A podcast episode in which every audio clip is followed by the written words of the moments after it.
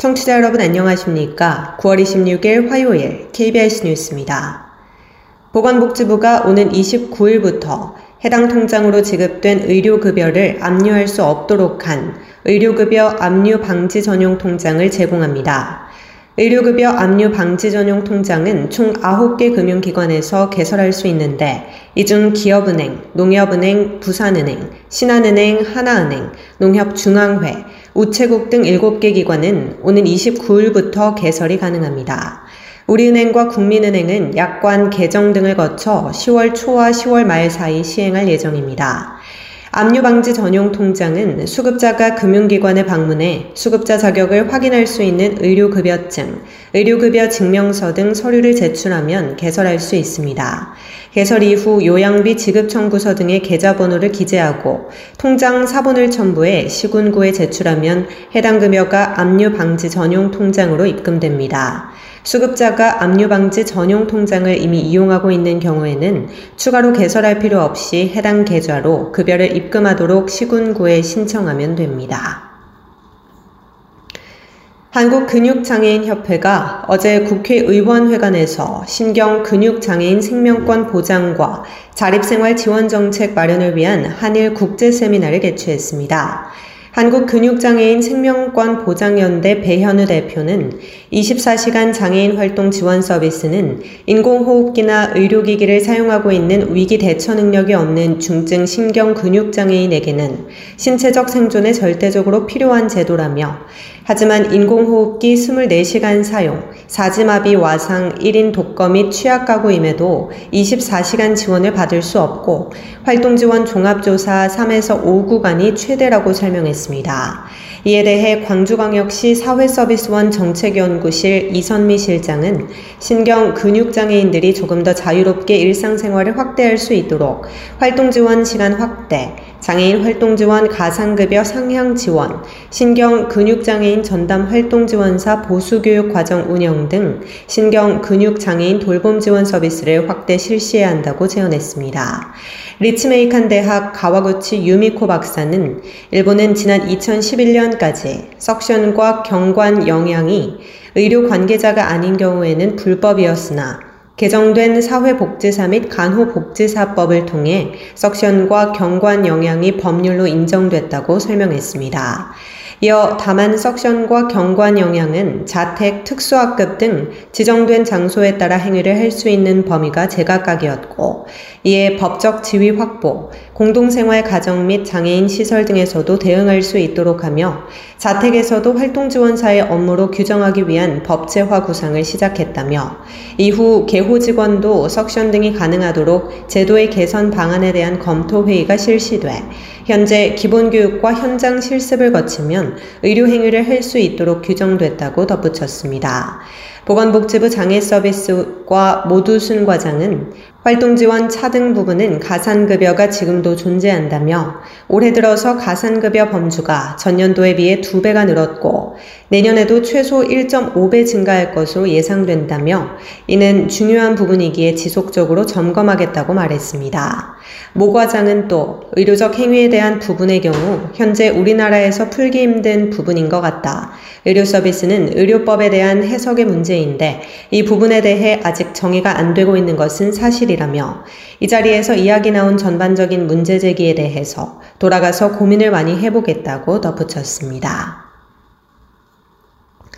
이성희 고용노동부 차관이 어제 대기업이 설립한 국내 최대 규모의 자회사형 장애인 표준 사업장인 행복모아를 방문해 표준 사업장 설립 규제 완화 등 중증장애인 고용 활성화를 위한 현장 의견을 청취하고 장애인 근로자를 격려했습니다. 행복모아는 SK하이닉스가 지난 2017년 SK 계열사 중 최초로 설립한 자회사형 장애인 표준 사업장으로 올해 8월 기준 431명의 장애인 근로자가 근무 중입니다. 이날 이 차관은 행복모와 임직원과의 간담회에서 복수계열사 간 공동 출자를 금지하는 공정거래법상 규제로 표준사업장 규모 확대와 판로 확보에 어려움이 있다는 건의에 대해 더 많은 대기업에서 장애인을 위한 좋은 일터인 장애인 표준사업장을 설립할 수 있도록 공정거래법상 출자 제한 완화가 필요하다며 고용노동부는 지난 5월 협의 후 관련 법령 개정 등 후속 조치에 최선을 다하겠다고 밝혔습니다. 이 차관은 또한 더 많은 장애인 근로자가 원하는 일자리에서 더 오래 일할 수 있도록 내년 장애인 고용 예산을 확대할 예정이며 장애인 표준 사업장 판로 확대, 국가 지자체 교육청의 연계 고용 허용 등 지난 5월 발표한 제6차 장애인 고용 촉진 및 직업재활 기본 계획에 담긴 제도 개선 과제를 차질 없이 추진해 나가겠다고 덧붙였습니다. 한 지체장애인이 장애가 있다는 걸 미리 알리지 않았다며 새든 집에서 나가달란 통보를 받았습니다. 이 장애인은 결국 집을 비워주기로 했습니다. KBS 이희연 기자가 취재했습니다. 근육 기능이 약해지는 근위영양증으로 누워 지내는 최용호 씨. 넉 달 전 처음으로 자립생활에 도전했습니다. 하지만 원룸 이사 한 달 만에 난관에 부딪혔습니다. 건물주가 장애가 있다는 걸 미리 말하지 않았다며 퇴거를 요구한 겁니다. 최용호 씨. 본인 원룸에 장애인이 살고 있는지 몰랐다. 장애인인 걸 알리지 않고 들어왔기 때문에 본인 정당한 권리로 쫓아내서 가자. 특히 문제 삼은 건 특수 휠체어. 엘리베이터에 흠집이 생길 수 있고 다른 사람이 함께 탈 수 없다는 게 이유였습니다. 하지만 실제 탑승해 보니 카메라를 든 촬영 기자와 활동 지원사가 함께 타기에 충분합니다. 그래도 건물주 측은 민원을 내세우며 물러서지 않습니다. 관리인 음성 편조. 엘리베이터 장애인 가는데 장애인 가가지고 다른 것도 타지 못해가지고 민원이 얼마나 들어오는지 아세요? 엘리베이터 장애인용도 아닌데 장애인이 타가지고 다른 것도 타질 못해가지고 민원이 얼마나 많이 들어오는지 아세요? 최 씨는 더 버티지 못하고 집을 비워주기로 했습니다. 최용호 씨. 목숨을 걸고 나와서 이렇게 자립생활을 하는 건데 몸이 불편하게 죄인가? 그런 생각을 하게 됐어요. 장애가 죄인가? 장애인 차별금지법은 정당한 사유 없이 장애를 이유로 임대를 거부하면 차별이라고 못 박았지만 현실과는 동떨어진 규정인 겁니다. 최정규 변호사. 장애인 차별금지법 위반은 당연하고 정당한 사유 없이 해지한 것은 그 계약 자체의 위반이고 채무 불이행 책임을 물을 수 있다라고. 국가인권위원회는 2010년과 2016년 장애인에게 임대를 거부한 건물주에게 재발 방지 등을 권고했지만 이후에도 달라진 건 없습니다. KBS 뉴스 이희연입니다. 이상일 용인 특례시장은 설치하기로 한 장애인 가상현실 스포츠 체험센터가 경기도의회에서 예산이 삭감되면서 센터 설립에 차질을 빚게 된 것과 관련해 도의회에서 예산을 살리지 않을 경우 대한장애인체육회와 함께 독자적으로 체험센터를 열 것이며 설립과 운영 과정에서 경기도 교육청과 협력할 것이라고 밝혔습니다. 이 시장은 이미 충북 천안시와 전북 익산시, 인천광역시에는 장애인 가상현실 스포츠 체험센터가 운영되고 있는데 장애인과 장애 학생들 뿐만 아니라 비장애인들도 이용 가능한 좋은 시설이라는 평가를 받고 있다며 경기도에서 처음으로 용인의 장애인과 장애 학생을 위한 체험센터가 생긴다고 해서 많은 이들이 큰 기대를 걸고 있는 상황에서 도의회 소관 상임위원장을 비롯한 더불어민주당 의원들이 정파적이고 편협한 시각에서 예산 삭감을 주도한 것은 장애인을 무시하는 매우 무책임한 행태라고 비난했습니다. 그러면서 문제의 도의원은 장애인과 장애 학생 등으로부터 큰 지탄을 받게 될 것이라며 일부 민주당 도의원들이 아무리 발목을 잡는다 하더라도 용인시는 장애인과 장애 학생의 체육 활동, 체험 교육을 위한 시설을 만드는 일을 뚝심 있게 추진할 것이라고 강조했습니다. 앞서 경기도의회는 지난 20일 용인의 장애인 가상현실 스포츠 체험센터 설립과 관련해 장애 학생들의 교육과 체육 활동에 필요한 장비를 구입하고 콘텐츠 제작 지원을 하겠다며 경기도 교육청이 책정한 예산 2억 원을 전액 삭감했습니다. 시 관계자는 민주당 소속의 도의회 교육기획위원장이 지역 편중을 운운하며 반대한 것에 대해 용인의 장애인단체 등에선 용인의 체험센터가 설립되는 걸 배가 아파서 못 보겠다는 뜻으로 해석하고 있다며 이 문제에 대한 용인뿐 아닌 경기도의 다른 도시장애인 단체도 강하게 비판하고 있다고 말했습니다.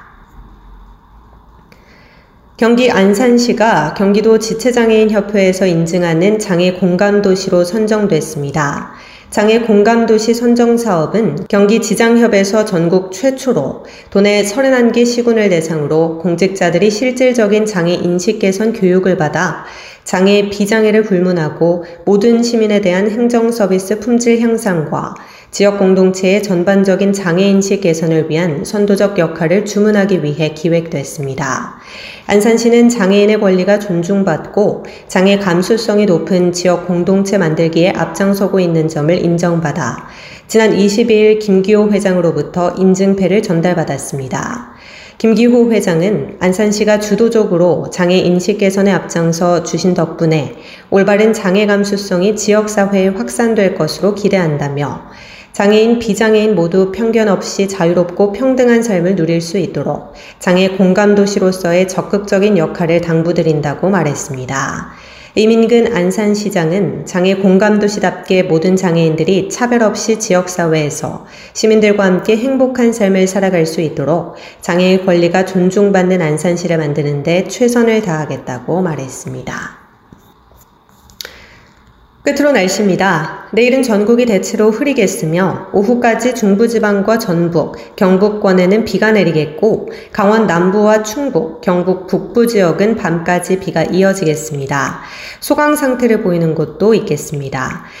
내일까지 예상 강수량은 수도권인 서울과 인천, 경기 지역에서 5에서 20mm, 서해 5도 지역은 5mm 내외가 내리겠으며 대전, 세종, 충남, 충북 지역은 5에서 20mm, 강원 영동 지역은 20에서 70mm, 강원 영서 지역은 5에서 40mm가 내리겠습니다. 또한 전북 지역은 5mm 내외, 광주와 전남 지역은 5mm 미만으로 내리겠으며 경북 북부 동해안 지역은 20에서 70mm, 대구 경북 지역과 울릉도 독도 지역은 5에서 40mm, 부산과 울산, 경남 지역은 5mm 내외가 내리겠습니다. 마지막으로 제주도는 5mm 미만으로 내리겠습니다. 내일 아침 최저 기온은 18도에서 22도, 낮 최고 기온은 23도에서 29도가 되겠습니다. 이상으로 9월 26일 화요일 KBS 뉴스를 마칩니다. 지금까지 제작의 이창훈, 진행의 조소혜였습니다. 고맙습니다. KBIC.